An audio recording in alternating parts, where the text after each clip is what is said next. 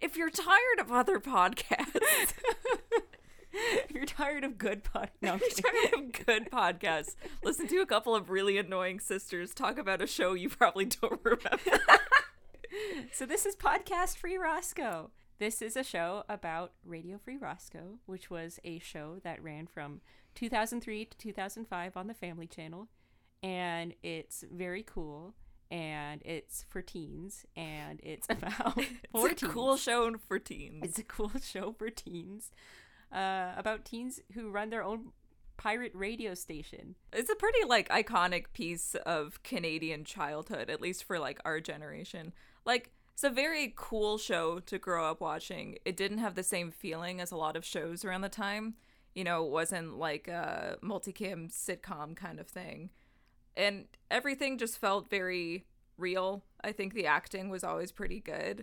And it was like, oh, these are cool people and I want to be one of these cool people. Definitely. I I definitely wanted to have a radio show and I, this is like the two, 2019 equivalent of that. So here we are. Well, and it was kind of like a nice, like, realistic variation of that because obviously it wasn't Liz McGuire where it was like super, super relatable, Mm-hmm.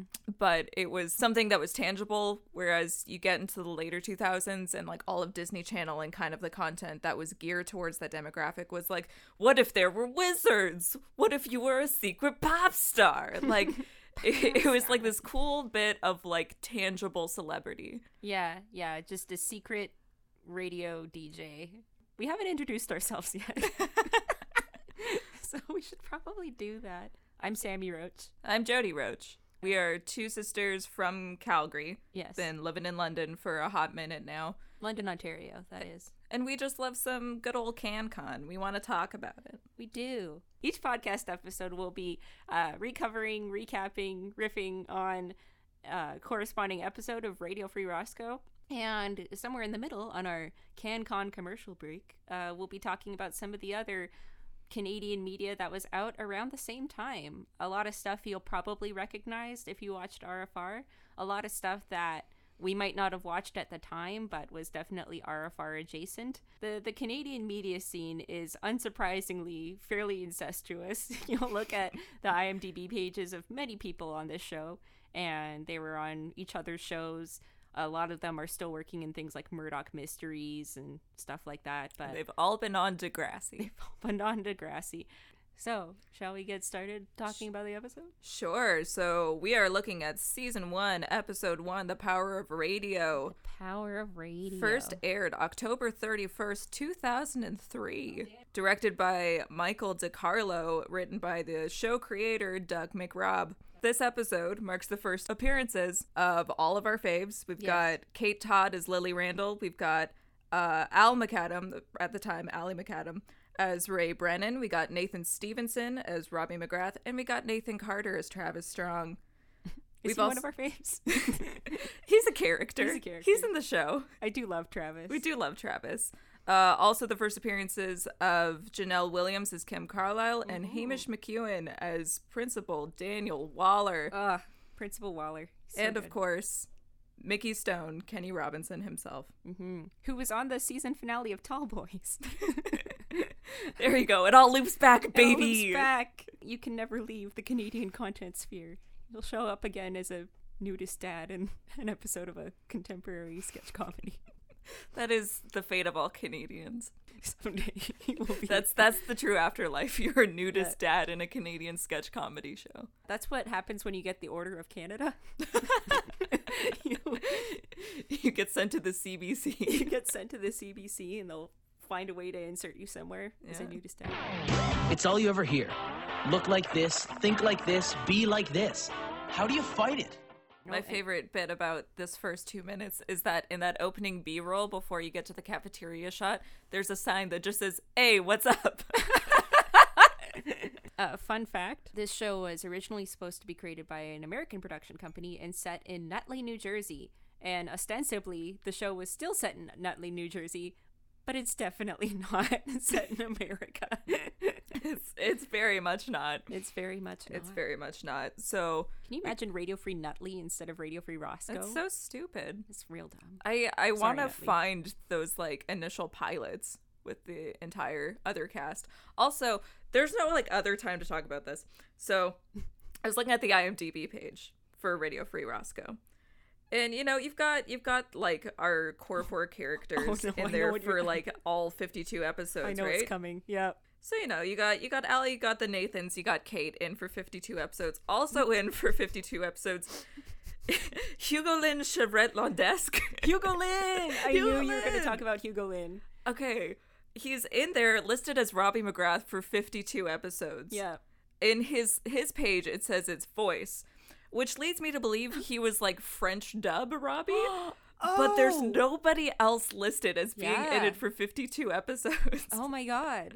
I'm so confused. Did he maybe did he dub over the entire cast and they just didn't? they just But didn't He's do only listed as Robbie McGrath. it? Oh. So I'm very confused. Hugo Lynn, I want to know your contributions. IMDb, you need to you need to get on that. You need to track down who else was in the French dub. I of want to Radio Free know Roscoe. Hugo Lynn. he was in Bon Cop, Bad Oh, I Cop. want IMDb to show me. He was in Bon Cop Bad Cop. Yeah. Excellent. Who was he in Bon Cop Bad Cop? Let's find out. Steph. I don't know who that is. I don't know who that is. I've seen that film twice. yeah. I know there's the there's the there's the Bon Cop and the Bad Cop. There's a Bon Cop, there's a Bad Cop. And there's Rick Mercer.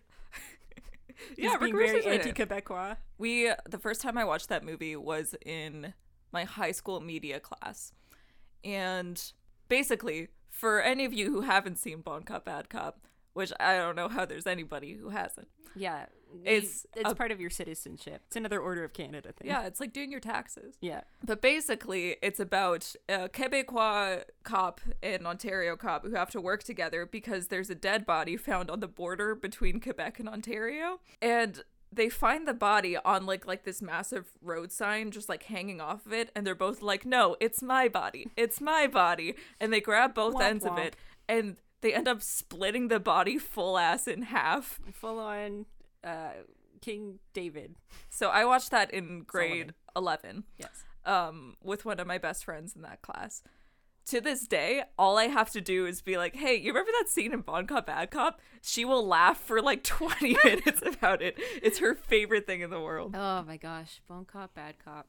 We've been introduced to Robbie, who is sitting in his high school cafeteria with uh, an old school radio trying to pick up signals. And he's joined by Ray and Lily, and Ray has just piled spaghetti onto a sandwich. Because he's making Lupper. Leper! Best of both worlds, of both baby. worlds. We've Although got a it's not- running bit. It's not our first official best of both worlds because he doesn't say best of both worlds. Yes, he does. No, he doesn't. Yes, he does. He says Lupper is the best of both worlds. He doesn't, though. Are you sure? Yeah, no, listen. It's Lupper. Lunch and supper? He doesn't say best he of doesn't both say best of worlds. both worlds. Oh my It doesn't gosh. happen until episode two. Oh, okay. But we can we can count it. It's like the Wild. shadow best of both worlds. That's okay. It can just be Lupper. It can just be Sometimes things Lupper. are just Lupper, and Sometimes that's things are fine. just leper. Yeah, so we meet uh the first of our three protagonists Mm-hmm. in this fun scene. And we Lily's discover wearing hella lip gloss. hella lip gloss. It's a lot of lip gloss in the 2003. series. but we discover that they're in ninth grade. These kids are all 14 Somehow. somehow. So I looked up their ages, all Yes. of like the core cast. So at the start of the show, Kate Todd is 16. Um, Al and Nathan Carter are both 19. Oh. Nathan Stevenson is 17. So they're still teens, Mm-hmm. but being 14 seems like a lot. yes. It it's definitely a stretch. Like I remember watching this when how old was I? Did I watch it when it was originally on? I can't remember. I must have. Because if it was You like would've been, 2003 like- to 2005, yeah. yeah, I'm a little tween. yeah, and they definitely, I, it felt like they were way older than me. Yeah. I was like these cool older kids having a radio station. Now I'm like uh ninth graders. I don't even remember being 14. yeah, I don't know. What happened when you were 14? uh, puberty and bullying? Discovery Channel takes you to the darkest reaches of Henry Roscoe High. okay. So this kid drops his lunch in the cafeteria and his soda fucking explodes. It explodes, and then a couple dudes like circle him. yeah. It's very weird. It is something out of a nature documentary, It's which is very part of the joke, strange. but also like this doesn't what? Does this happen? They're doing like this nature commentary thing and these bullies start circling the kid and It's amazing that they didn't like immediately beat up on Robbie, this kid who's like playing with a transistor radio in the middle of the cafeteria. Yeah, Robbie doesn't get any flack from anybody. No, you know he's clearly a giant nerd. He's got a dream. Oh man, look at this freak. He is gonna get eaten alive, I'm telling you. oh, it's Travis. It's Travis. It's Travis. You know he's weird because he's, using he's chopsticks. using chopsticks. You know what he said to me in homeroom? Hey, man. You don't say hey, man. Ray's putting a lot of like a lot of importance on hey man. It's it's a lot. I mean, like what one of my biggest notes from this episode is just why does Ray hate Travis so I much? know. so much. Yeah. We're we're we set up this massive antagonism. I mean, there's lots of other reasons to be annoyed with Travis, but Literally any other reason. literally, yeah, That's literally like any other the reason. least that he's ever said. Do you remember on Show Me, the briefly alive Rogers streaming service? They had Radio Free Roscoe streaming, and it was great. Um, but they also had this feature where it would just be like characters, and they would just be like little profiles of characters from Yeah. shows and it stuff. was like in amongst the options, like the tiles for all the shows that you could stream. They Yeah. would just be like a cutout photo against a white background of a character, and one of those characters was Travis Strong. oh, it was so good. just in the middle of trying to choose something to watch, you just see little Travis. Yeah, just a little Travis. He's just hanging out. I wish I was the graphic designer who got to make that. God, Just lovingly that's the dream. lasso. lasso This is for you, Nathan Carter. Yo and hello, Cougars. You're listening to the voice of Henry Roscoe High. I'm Kim Carlisle. Hear me roar. So our introduction to Kim Carlisle, she's wearing one of those like sweater shirts. It's like a sweater with a collar in it. I definitely had one of those when I with- was in tenth grade, and I feel like it's what you wear when you're like ready to rap Northern Reflections at fifteen years old. I I think Kim is like the greatest fashion icon of the show. Oh, 100 percent. She she wears some some key early two thousands fashions throughout really the does. series, Really does. and then uh, I think we go to the shed. The shed. 'Kay, Okay. this I'm- shed. I'm Jody, and I'm wondering where the fuck did they find this shed? Why do they have a claim over this shed? Yeah. How long have they had it? Because they say in a later episode that like they used to come there as kids. Yeah. So they've just like had this shed Yeah, like kind of in an alley Yeah, for like their entire lives. like where can I get one? Where do you get this shed? Where do you get this shed? Where does one acquire such a shed? How Yes. does nobody else find out about the shed? right? What makes it their shed? Yeah, Does it have a lock on the door? I don't think so.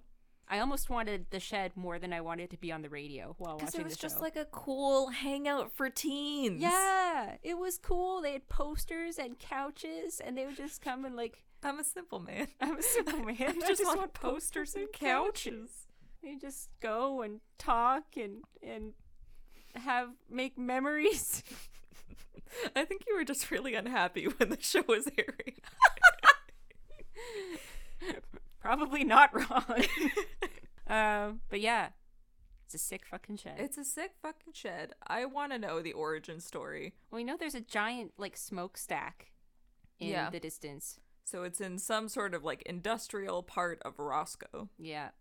How big of a town is Roscoe, do we think? Later on, they mentioned the square mile that is Roscoe. So I don't, Oh. I don't know. It's, it's a little Is it spot. s- Well, considering how big an audience they build so quickly, Mhm. like the fact that like the local like coffee shop music place is just like, yeah, we're gonna listen to this show Yeah, from these children Yeah. all the time, all the time. all the time. I think we have to go find the sheds uh, though, like someday. Oh. We're gonna do a podcast free Roscoe field trip. It's amazing. It sounds so raw. So Robbie's listening to a demo from Lily. We established that she is a singer songwriter. Ray shows up with a bouncy ball he found in the trash, I think it's a globe. a globe. He just found It a does globe. look like a globe.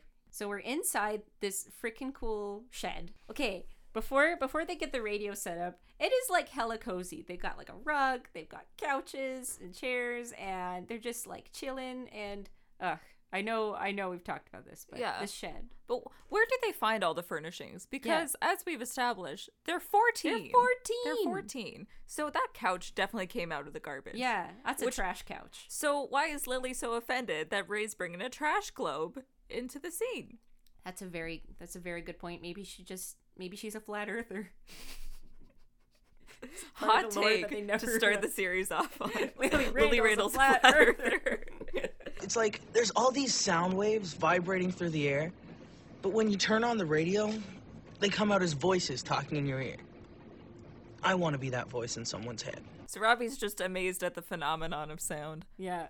And he gets into some deep stuff about waves and being a voice in someone's head. But we get like our first like very clear spoken motivation from really any of the protagonists. It's true. you know, Robbie wants to be the voice in someone's ear. Of all of them, the most into being a DJ specifically. Yes. Okay, okay. I know what you guys are trying to do, but There is no try, only do. Hmm? Can we talk about this like Yoda via Kermit impression that Ray does to try and motivate his friend? Yeah, that's that's true. He does. It's a very bad impression. Yeah, yeah. I had to like Google and be like, is he trying to be Yoda? And it's a bastardization of a yoga, a yoga, a yoga quote. Yoga quote. a motivational yoga quote. It's definitely a bastardization of a Yoda quote, but they needed to do the due diligence of making sure that it wasn't like they weren't going to get in trouble. So they just went and made it utterly unrecognizable, which Yeah. is fine. Yeah. It's just to avoid copyright. You know, it's fine. You know. oh no, no, no. I have a plan. She wrote a killer song. Ah, the time has come. Mickey's, open, mic. This whole scene is kind of establishing the motivations of the characters. Uh, Ray doesn't want to have to be stuck in his family's legacy. Lily wants to go into music, but she's got real bad stage fright. Robbie just wants to talk at people. Yeah. This is Cougar Radio, the voice of Roscoe High. Cougar radio auditions. Oh, Cougar Radio auditions. They're doing these auditions on air, or at least that's what it's setting it up to look like. We get the most intense open mic poster ever. That Yes. Oh my god, the open mic poster is so bad. It looks like one of those SpongeBob memes where they've like warped it to make it look like someone's moving real fast. It's like a dude with a microphone singing, but it's so blurry. that Yeah. it looks like he's screaming. There's an episode of the X Files where this like person takes photos of people, and then the photos come out, and it looks and it like traps people's souls in them. It's the unruly. That's one of my episode favorite X-Files. episodes. Yeah, It's, a so good one. creepy. So essentially, this man's soul has been trapped in this open mic poster, and Lily's like, "All right, I gotta go to It's, the open it's mic." absolutely a soul trapping poster. yeah, It's very good. Now, my my major question with this scene: there's so many people auditioning, Yeah. for Cougar Radio. I have no idea what like the parameters of Cougar Radio are. When does it go on? Yeah. How long are the segments? What Yeah. Mm-hmm. is the time commitment? Because the only person that you ever see there is Kim, Yeah. and she's there all the time. Yeah, it turns out Kim's just like flunking high school. Well, like what? I just I don't understand how this fits into a high school. Basically, I mean like my experience was you would have like morning announcements yeah, and that was it. yeah. And there are so many things like about the when this radio station airs Yes. that doesn't make sense. Yes. So I think we need to do some like tracking throughout the Yes. show. Yeah, it's weird. I I've never I don't know why this high school is has this obsessive propaganda machine. it's a high school. It's a high school and it's such like a huge time commitment. yeah. That's like an expense for them having to maintain it. I don't know when Kim goes to class. and it's it's a time commitment on the part of the administration. Like Waller cares Waller's always so much there. about this. Waller is just always there. Yeah. He's always listening to the radio. yeah. Nobody graduates this school. Nobody graduates. You stay 14 forever. Yeah, Radio Free Roscoe actually takes place in limbo. It's actually captured all of their souls. The open mic poster is actually the other side. Yeah, the last episode of the show actually shows a student going up to the open mic, and it's Lily in the poster. Spoiler alert, you guys. And that's our podcast. They're all dead the whole time. Next, uh, Ray Brennan auditioning for the part of Algernon. I remember the exact cadence of Ray's audition so perfectly. So Ray is auditioning for the school play for the role of Algernon, meaning that the school play is the importance of being earnest. Our listeners definitely need to know that Jody remembers the cadence so perfectly. She was mouthing along as we were listening to the monologue. He does like it's like a weird Shatner. It's very Shatner. It is very romantic to be in love. It's just another layer of CanCon, and I have to congratulate Al Mukadam on doing such a good job of doing such bad high school acting. Yeah. Like that is what bad high school acting is. It's it's a very good scene. I mean, like, gotta say up front, all all like the core actors are like really good They right are, away. yeah. They're they feel like real people and they're fun to watch and the dynamic between them is very fun. Mm-hmm. And I think that's part of why the show holds up now and why it's still fun for us to watch as we're doing this. Yeah, yeah. All the characters are super fun. They're so fun. Yeah. A new year at Cougar Radio means a new adventure. Okay, so this is a peak Kim Carlisle outfit. She's got like super purple eyeshadow, shit ton of little lip gloss again, and she's wearing this like purple striped turtleneck that I would have worn when I was watching the show. Yep. hundred percent. Yep. With like a fuchsia blazer or like Kim was definitely your style icon. oh yeah no definitely I I was totally the school suck up at that age so yeah. She hit you at like peak turtleneck. Oh yeah, peak turtleneck. Yeah, I used to wear a lot of turtlenecks and a lot of stripes. Wow. Yeah. This is like a It's a revelation. yeah, this is a revelation for me. I didn't realize how Mm-hmm. much Kim Carlisle infiltrated my brain, even though I probably really wanted to be more of a Lily Todd or Parker Haynes. Ugh. I'm so excited for when we get to Parker. Oh, I, Parker's the I best. wanted to be Parker, but I was a Yes. Kim Carlisle for sure. you versus the man tells you not to worry about. Now, you all know me as your principal. But at the station, I want you to think of me as just one of the cougars. Well, the biggest cougar. So Waller's given this speech to the Kugu Radio recruits about the three C's. He introduces himself as the biggest Oh cougar. God, I I was hoping we would talk about that. He calls himself the biggest cougar. biggest cougar. To these 14 year olds. yeah. It's a fun time. It's Yeah. the 2000s. And there's like there are, again there are so many people. There's at this so many meeting. people. What are their roles? Yeah. What what would their jobs on the station be? Because Kim just does all of it. Yeah. You don't see anybody else because, I mean, like, obviously, we know that Robbie doesn't end up going down the Cougar radio path. Mm-hmm. Somebody must have gotten a job there. What do they do? What did they do? Who are they? Where did they go? Are they okay? Are they okay? Did Kim take Kim, them what out? did you do? Are they in your turtleneck? they become another stripe on the turtleneck. I didn't see anything in the schedule about doing editorials on school issues.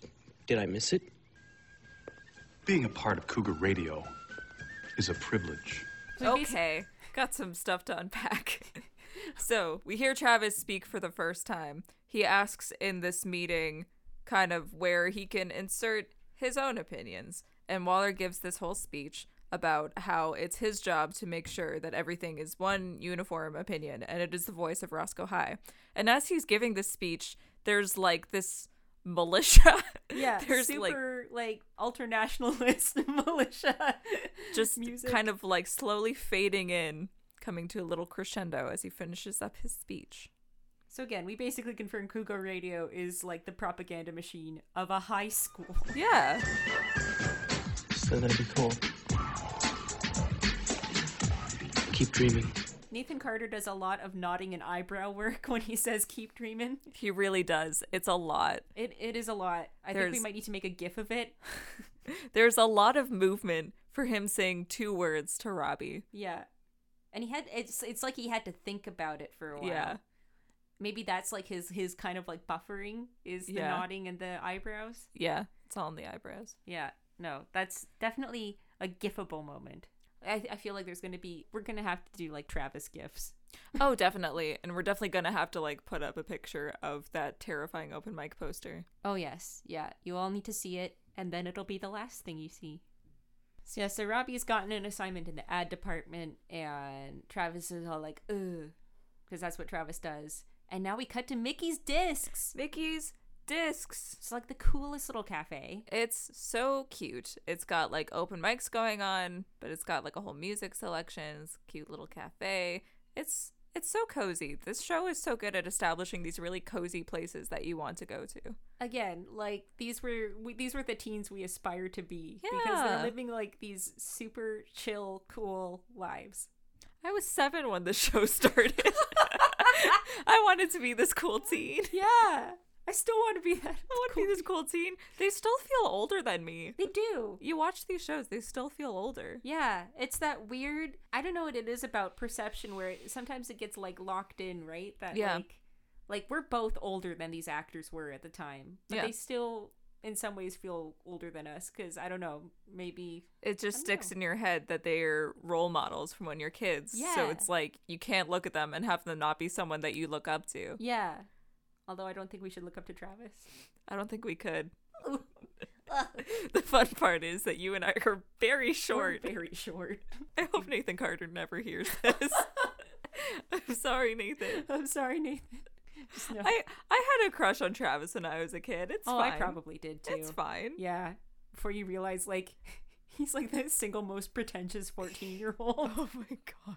like, I look looking at this now, I cannot imagine an actual 14 year old being He's like worse than this. anyone I've met as an adult. Yeah.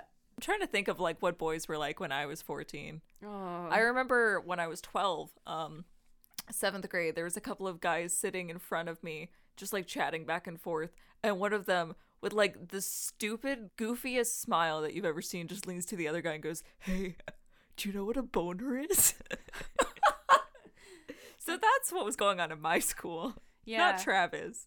I definitely remember one of my favorite memories of uh, riding the bus home from middle school was like the high schoolers would pile on.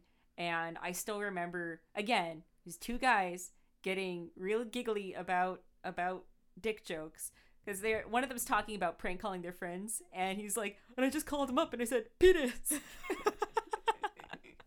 like That's that was the very good. edgy thing you could do No, I remember that bus ride very well because our middle school is directly beside a high school. yes Yeah. yeah And I remember condoms getting blown up on the bus and getting Oh my bopped God. around in the back. all Like, the acts all the so much acts. acts. Acts. Oh, I remember one day when I was in grade nine, so when I myself was 14, yes like these teens, um, somebody, like, we heard like hissing coming from somebody's locker, and it was because they'd either punctured or like put the bottle in a way where it was getting depressed. But just had like a constant spray of axe going into their locker. And it was like noxious when you opened it. oh It was so bad. We're introduced to the barista, who's also like, Just shredding. Just, Just shredding, shredding. a double neck guitar. He's only playing one neck. yeah, the other neck's just there for show. Why you need two necks? It's always a good question But to ask. audience is very aggressively nodding along to it. Oh, yeah. There's No, some it's the heavy best. nodding with these extras. yeah, yeah, everybody's everybody's just so fucking into it. Okay, what can I say about our next performer? Except for it wasn't that long ago she broke open her piggy bank to buy her first Nirvana CD. He says Nirvana. Nirvana. Remember Kurt Cobain Kurt Cobain. of Nirvana? I've just heard I've never heard somebody say Nirvana. Nirvana. Yeah, I've never either. Yeah. Thanks, Kenny. Always changing our perspectives. Oh, Kenny Robinson, you're such a Okay. gem. I know nothing about Kenny. Me neither. I hope he's a gem. I I hope hope he we're has not the saying Order of that and then we Canada. find out he's a really bad person. yeah. hey Kenny, if you're listening to this, please Hey, just Kenny. don't be a bad person. Yeah, don't be a bad person, okay? we, we will root for you endlessly as long as you're not a bad person. yeah. So sweet. He just tells her to have fun. Yeah. She's a little. Mickey's so supportive. Can you imagine going to an open mic at 14? That's intense. That's terrifying to do now. Yeah. I went to a show the other night uh, that had like uh, a teen girl doing her like debut show and she was like so nervous but she was so good but like I couldn't imagine being her in her shoes. No, like I can't even do that comedy wise. Like I remember hanging out with some friends a few weeks ago, and they're like, "Hey, we're going to an open mic. Come, come do, come do a set." And I was like, "Oh no, no, no, no, no, no, no, no, no." Well, there are other reasons not to do open mics and lunch. I mean, We you're won't dive not into that. wrong. um, but yeah, no, it's amazing for her to be up there at all. So, yeah. go so, Louie. whatever happens next, 'cause we we don't know what's gonna happen. What's in- gonna in Lily's set. I don't know. I don't know. But either way, good job for being up there. good job, Lily. You did it. Danger to run from. Wait. Sorry, I goofed up. I think up until this show, anytime that I've rewatched the series, I've skipped this scene.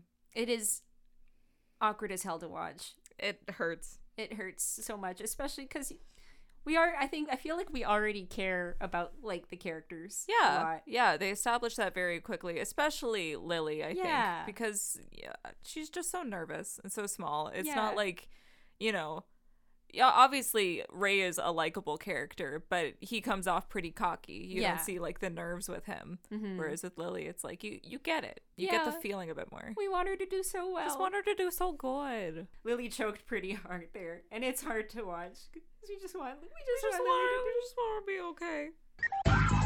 her to be okay. So, we want to use this podcast to dive a little bit more into other Canadian content. So, we're going to take a look into our CanCon commercial break. to do. Oh hell yeah! So, each week we will be featuring a different piece of Canadian media history. And we want to start it off real weird. So, uh, our first show in this list is Nanaland. Oh Nana Land.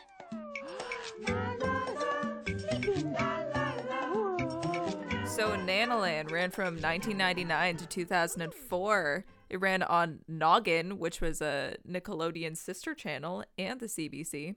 Uh, the production company was The Grogs, co-founded by Jamie Shannon and Jason Hopley, who were the voices of Mona and Nana, the main characters. So uh, let's just look at the first line of the Wikipedia plot summary. It says the show focuses on Mona, a three-year-old girl with a big imagination and a tendency to repeat short words or phrases while also pronouncing them incorrectly. I always thought her name was Nana Land. No, okay. I think it's because so basically, intro to the show. She's like getting ready in the morning, she's eating breakfast, she gets like driven in a car over to her nana's house. Holy shit! it's because it's Nana Nana Land. Land. Oh my god! Thank you. Oh my god! I hope somebody else had this realization. too. Holy shit! Yeah. It's it's My like mind's her actually her little like broken. adventure world is at her nana's house. It's Nana Yeah. Land. No, the thing is, that all sounds like very sweet and good, but I haven't got to the fact that this main character is a green puppet, like terrifying black bug-eyed green p- puppet. Yeah, with little wisps of old man hair. Yes. Pigtails. Um, doesn't speak in intelligible words. nope. Is terrifying to listen to. Oh yeah. Oh boy, this is what I watched when I was three. And it went on for five years. Oh yeah. So there's five main characters. There's Mona, Nana, Russell, who's Russer the dog, uh, Mr. Wooka, who is the neighbor, Who the hell is and- Mr. Wooka? I don't remember Mr. Wooka. and Mrs. B, who's the mom. The mom is like a busy working mom, so she drops her daughter off at Nana's. So I was this is really really hoping- just like unconventional family representation. Thank you, Nana Land. I was really hoping you were going to say she was a busy working bee. You She's said a her name- busy bee. She's a busy bee. Okay, so the series was filmed in a building reputed to be an old munitions factory. What? in Liberty Village in Toronto. Jesus Christ. Isn't that fun?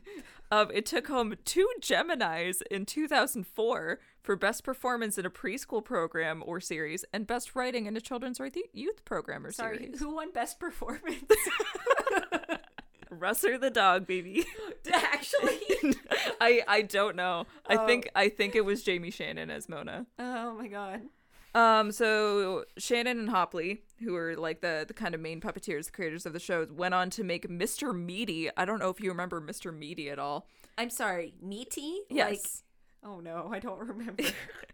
It was like a puppet sitcom about two teenagers who worked at a f- fast food place in Sconchborough Mall, Conchborough Mall. a very thinly veiled take on Scarborough. Oh my god. Um, these are some of the grossest puppets I've ever seen. I Oh, need you to look this up no. and look at the photos Oh, no. right now. Oh, no. They're so ugly. I think you'll remember them if you see them. Okay, okay. Okay, this oh, this kind of looks familiar and it's horrible. They're nasty. They're nasty looking puppets. Can you describe what you're seeing, Sammy? Well, it looks like there's like these two. So there are these two characters. One doesn't look too bad. He's like this squat little dude. He's got two little eyes and a shock of uh, ginger hair. But the other one looks like he has a a years long case of conjunctivitis and a, s- severe like allergic reaction that has like poofed out his lips. and uh, he's got very like dyed teen hair where it's like black to blonde to black, and it's just oh, that's bad. I don't. I don't remember the actual show, but this kind of looks familiar. It, it just looks vaguely familiar, but that was like their big project afterwards. Oh wow, and it ran from 2005 to 2009, so they just jumped right in. They they went for it, let me tell you. Oh my god. So I want to read a, a very nice little snippet from a 2004 Globe and Mail article about Nanolan. Oh. It says almost entirely improvised by Hopley and Shannon, who manipulate the puppets they create, small rubbery creatures with a fuzzy finish that disguise but don't entirely obscure their expressive hands. Nanaland looks more like children's cinema than kids' TV. I'm sorry, what?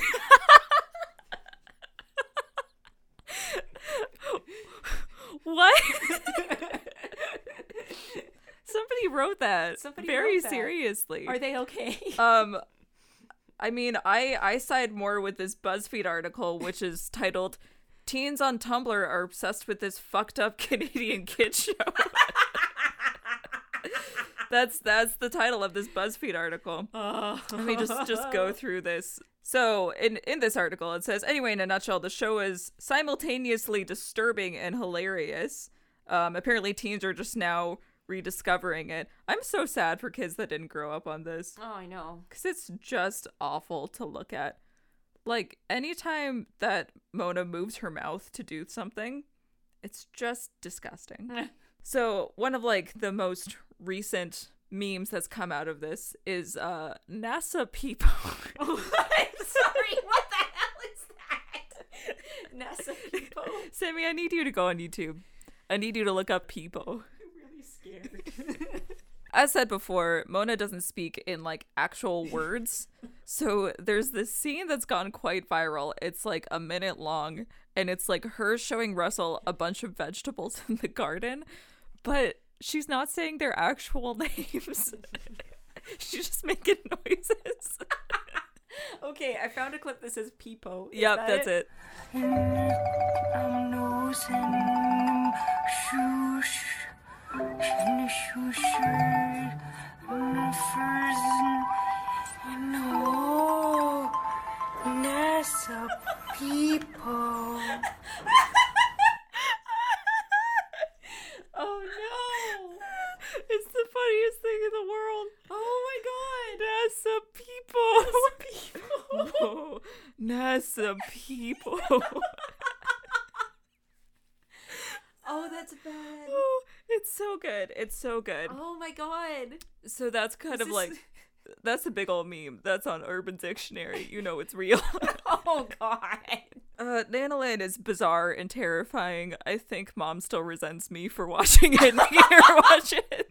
Um, I have one other clip from it that I want you to see. Come on over here. We're gonna go to the rocking chair. I have a surprise for you. Oh, Nana does speak English. She does, but her voice is terrible. Because we're going to read a book. Mm-hmm. Yeah. And the book is called Sammy Duck Loves Everything.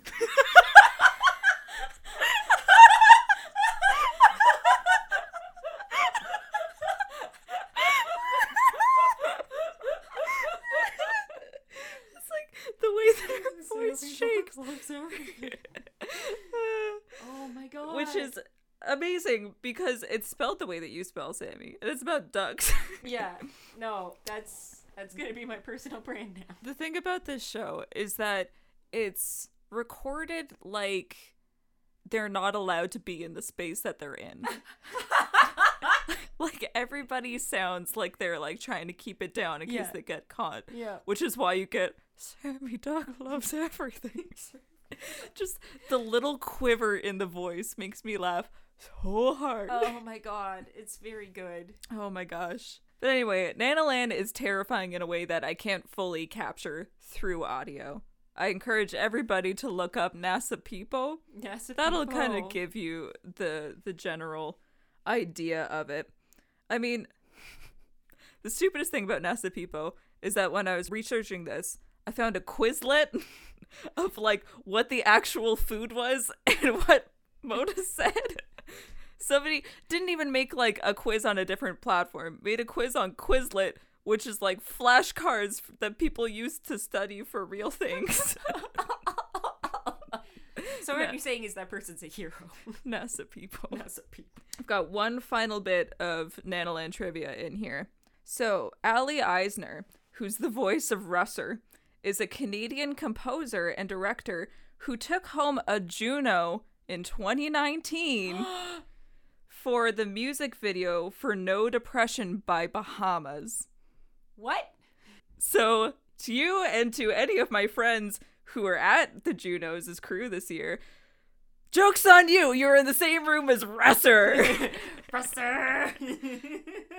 Just my favorite bit of trivia. oh, that's very good. So, before we uh, get back into the show, I'm going to do a little six degrees of RFR, see if we can figure out what the connection between Nanoland and RFR is. So, Todd Doldersum, who is the voice of Mr. Wooka, the neighbor who puts on the puppet shows, is listed as miscellaneous crew on Mr. Megorium's Wonder Emporium on the IMDb page. Okay. I don't know what his role is, but he's on IMDb. Also, in Mr. Megorium's Wonder Emporium, playing Tim the hot dog manager is David Rendell. That's right, Ted from Ed and Ted. Oh my god. it's a beautiful connection. There you go. There's a there's your Nanoland facts for the day. I'm trying to remember because I think there was I remembered there was something about Nanoland. Is Nanoland the one where the series finale was them slowly like zooming out to show the puppeteers? Maybe you should look it up. Yeah. You could jump to like any point in a timeline of an episode of Nanoland and it will sound like a horror movie. Yeah, it's hard to find legit Nanoland stuff because there's a lot of Nanoland memes now. It's it's all memes. I mean, as it should be. That's the Yeah. only way that you can like really enjoy it in this day and age. So yeah, so Lily just choked, and they're still hanging out at Mickey's. So we get like a little like heart to heart friends moment of Ray and Robbie trying to comfort Lily, but she finds out that Robbie got the position and Ray says that he did really well in his audition, so she's feeling pretty down. And it's pretty sad. Oh, We love Lily. pure friends moment. Just pure friends. It's pure friendship. So Robbie's making his Cougar Radio debut, and he's been handed a script, and let's see how he does with it. I'm Robbie McGrath, bringing you the freshest freshman news. The Science Club is sponsoring our car wash to raise funds for new petri dishes. Okay, Travis just walks by and distracts Robbie by doing what is that it's hand signal? It's like yo or something, or like telephone, or I don't know what he's I, doing. I don't know. I Travis could do anything. I wouldn't understand it. While Robbie's doing his radio thing, Ray has found the audition sheet or the the call sheet, callbacks, what have you, and he's not on it. This is the voice of Roscoe High. Your voice, of course. Will not be heard. Cougar Radio is the voice of the administration. So Kim Carlisle hops on the radio to do her saturnine thing, and Travis, being the rebel he is, totally interrupts the broadcast, and you can just see Robbie like just standing dramatically, somehow alone in the hallway, just like There's there's a feeling lot it. of instances in this show that are people standing alone in hallways. yeah. It's other never very times- crowded. Other times the school is like full when it shouldn't be, Mm. like especially when RFR is broadcasting, but for some reason everybody else is Everybody's at at school. I don't get it. Also, their cafeteria is so small. It's They have the yeah, tiniest little calf. very Always tiny love people. calf. But basically, after this scene, um, Travis emerges from uh, a, a Oh, cupboard yes. to like after hacking the the radio waves. Mhm. Looks so suspicious. Yeah, he does the single worst possible job of trying to like not look suspicious. twitching the entire time, Oh my looking God. over each shoulder like every second. yeah, Travis Strong energy of just like bug-eyed looking around, which happens a lot. That was you, wasn't it? So you're gonna rat me out now? I'm not looking at the the screen as we're recording this, but I know that there is some significant eyebrow movement. Which oh. Oh. says, "Are you gonna rat me out?" Yeah, yeah, w- nodding, very suspicious, like squinting, just really, really travising. a Well, travesty. Yeah. It's yeah, it is a travesty. Robbie is obviously super intrigued by what Travis is doing because you know Robbie voice in people's heads, whatever. So now he's taking it back to their secret fucking cool shed. Well, I picked it up in an army surplus store in Istanbul. He got the transmitter from an army surplus store in Istanbul. This kid is 14. He's 14. Robbie and Travis are chatting, and Travis says something that no 14 year old would say to Robbie. Now that I'm in the door, I can do the things I want. Oh, and time is a linear function, independent of space. Robbie understandably says, Where are you from? And we learned that uh, Travis is from Hong Kong, and then before that, London, and we never really learn where he's actually from. Yeah, where he's actually from. No. So then Ray Oh. Istanbul comes at in. some point.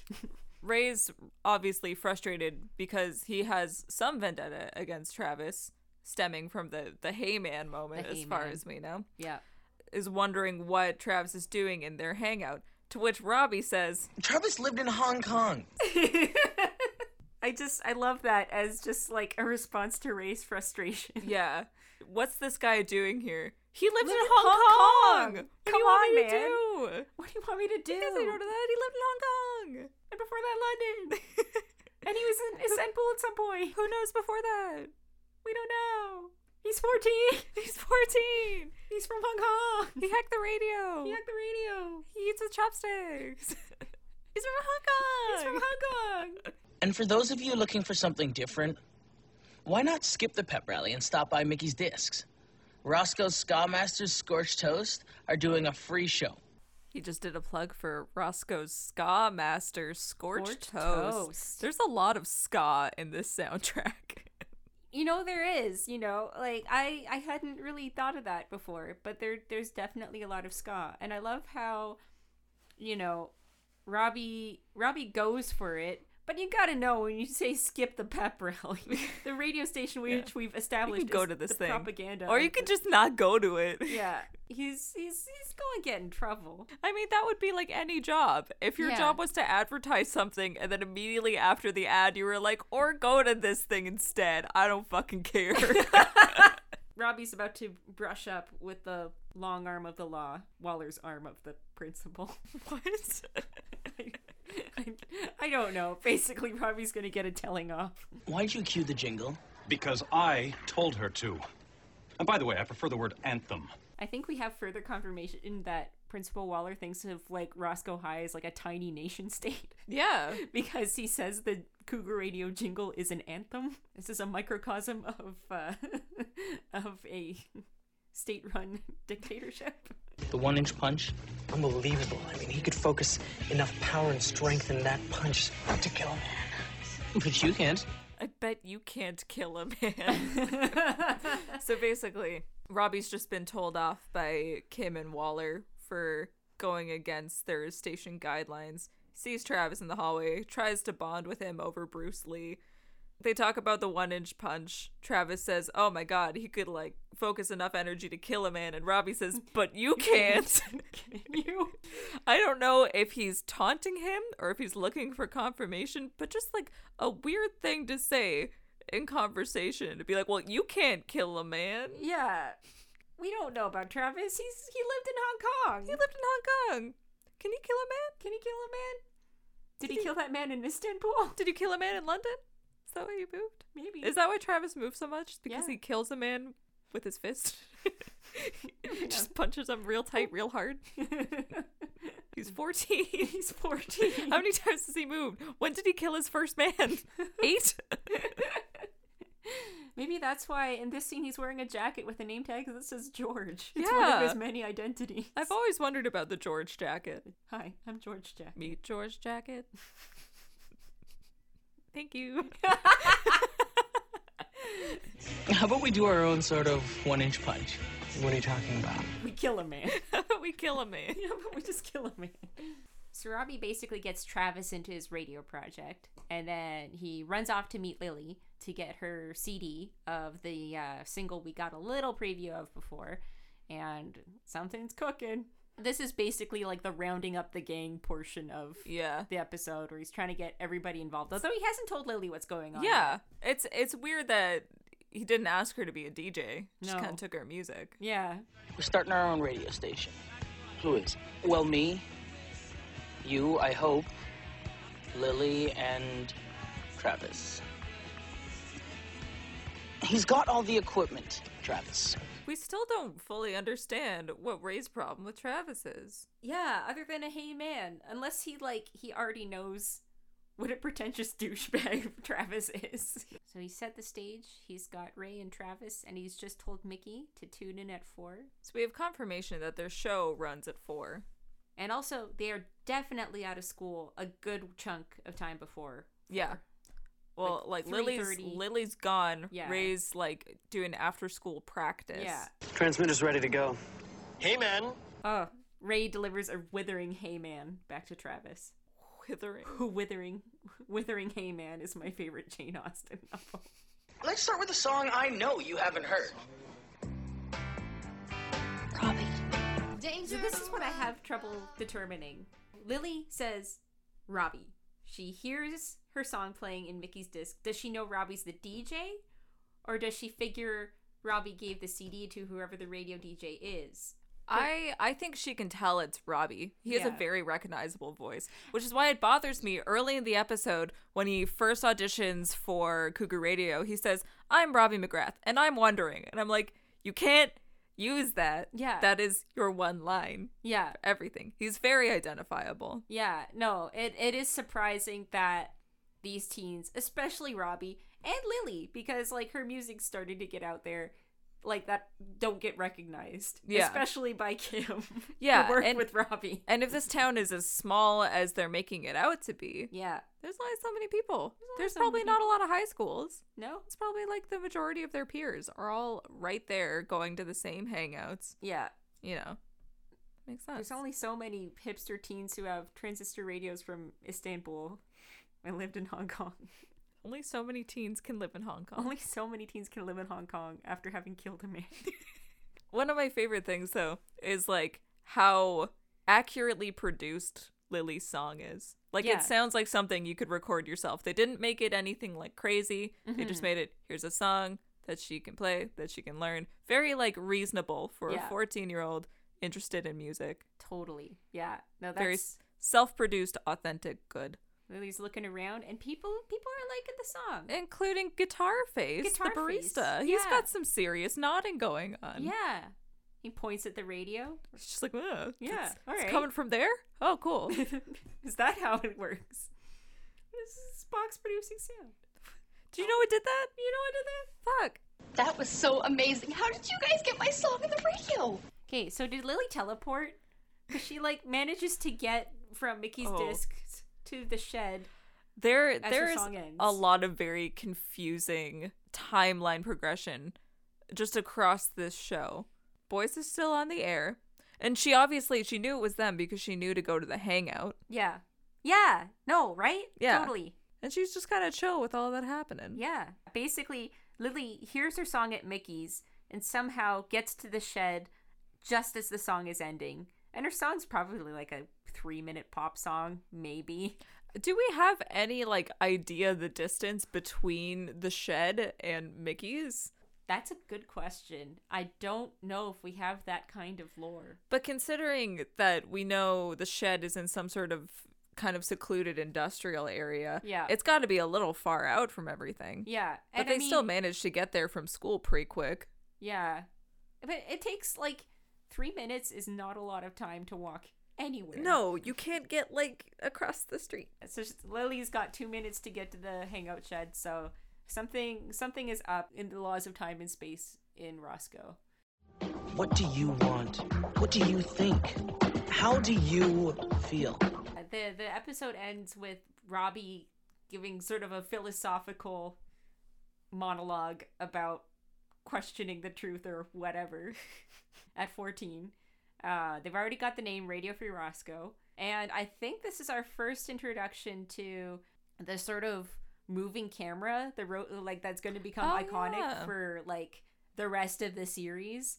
Uh, every time that ev- every shot that takes place in the radio station, they'll go to a shot of a different character, but it's never a stationary shot. It's always like slowly kind of curving around. And I wanted to like I was so interested in that. I wanted to look up the cinematographer. Mm. The DOP for RFR is George Hosek.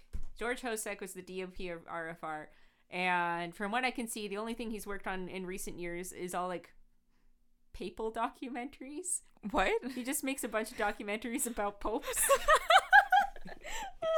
Thanks, George. You brought some interesting cinematography work to like this tween series, and I I hope you're enjoying the Pope life. But yeah, you're right. It's like a very different dynamic. And they, they could have done it in still shots, but the way that they do it just kind of I don't know, it gives the energy of the radio show a different dynamic than like the rest of their interactions. Yeah, definitely. There's there's something I don't know. I feel like it also kind of contributed to the cool vibe of it. The whole like constantly being in motion well it's the feeling it's, of it it kind of gives it aliveness Yes. you know because you're supposed to be kind of experiencing the the show as if you're a listener to it as if you're somebody who's like for some reason at the high school listening to this thing so it kind of helps contribute to it being this moment that's in motion and then when that movement stops it's like that that feeling of being in the show with them stops Mm-hmm. No, that's a good point.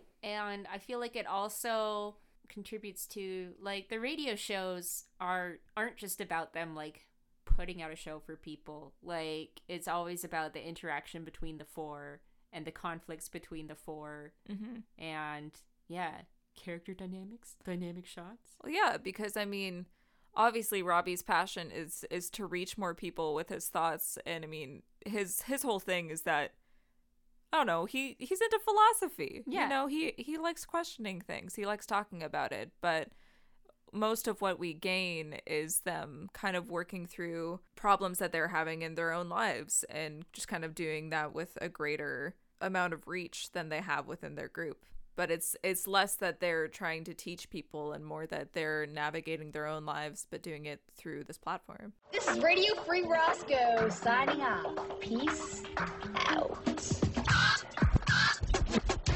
Uh, so that's the first episode. It is the first episode. We're gonna, as we go along, we'll talk more about the music because there's so much music in this show, and there's there's this great site. It's radiofreeroscoe4.tripod.com. I didn't even know I didn't know Tripod was still hosting websites. i mean it barely is yeah, no, it's and somebody has gone through and figured out most of the songs for the series. and it's amazing i tried to do that myself i couldn't do it some of them i couldn't identify some of them i didn't even realize were like actual songs and not something that was the score of the show big thanks to uh, whoever runs Radio Free Roscoe 4.tripod.com. you saved us a lot of time you are a great resource to us You and have your site done- is very purple Your site is very purple. So, episode one, we get one of the kind of iconic RFR songs, at least in my memory The Situation by Knacker.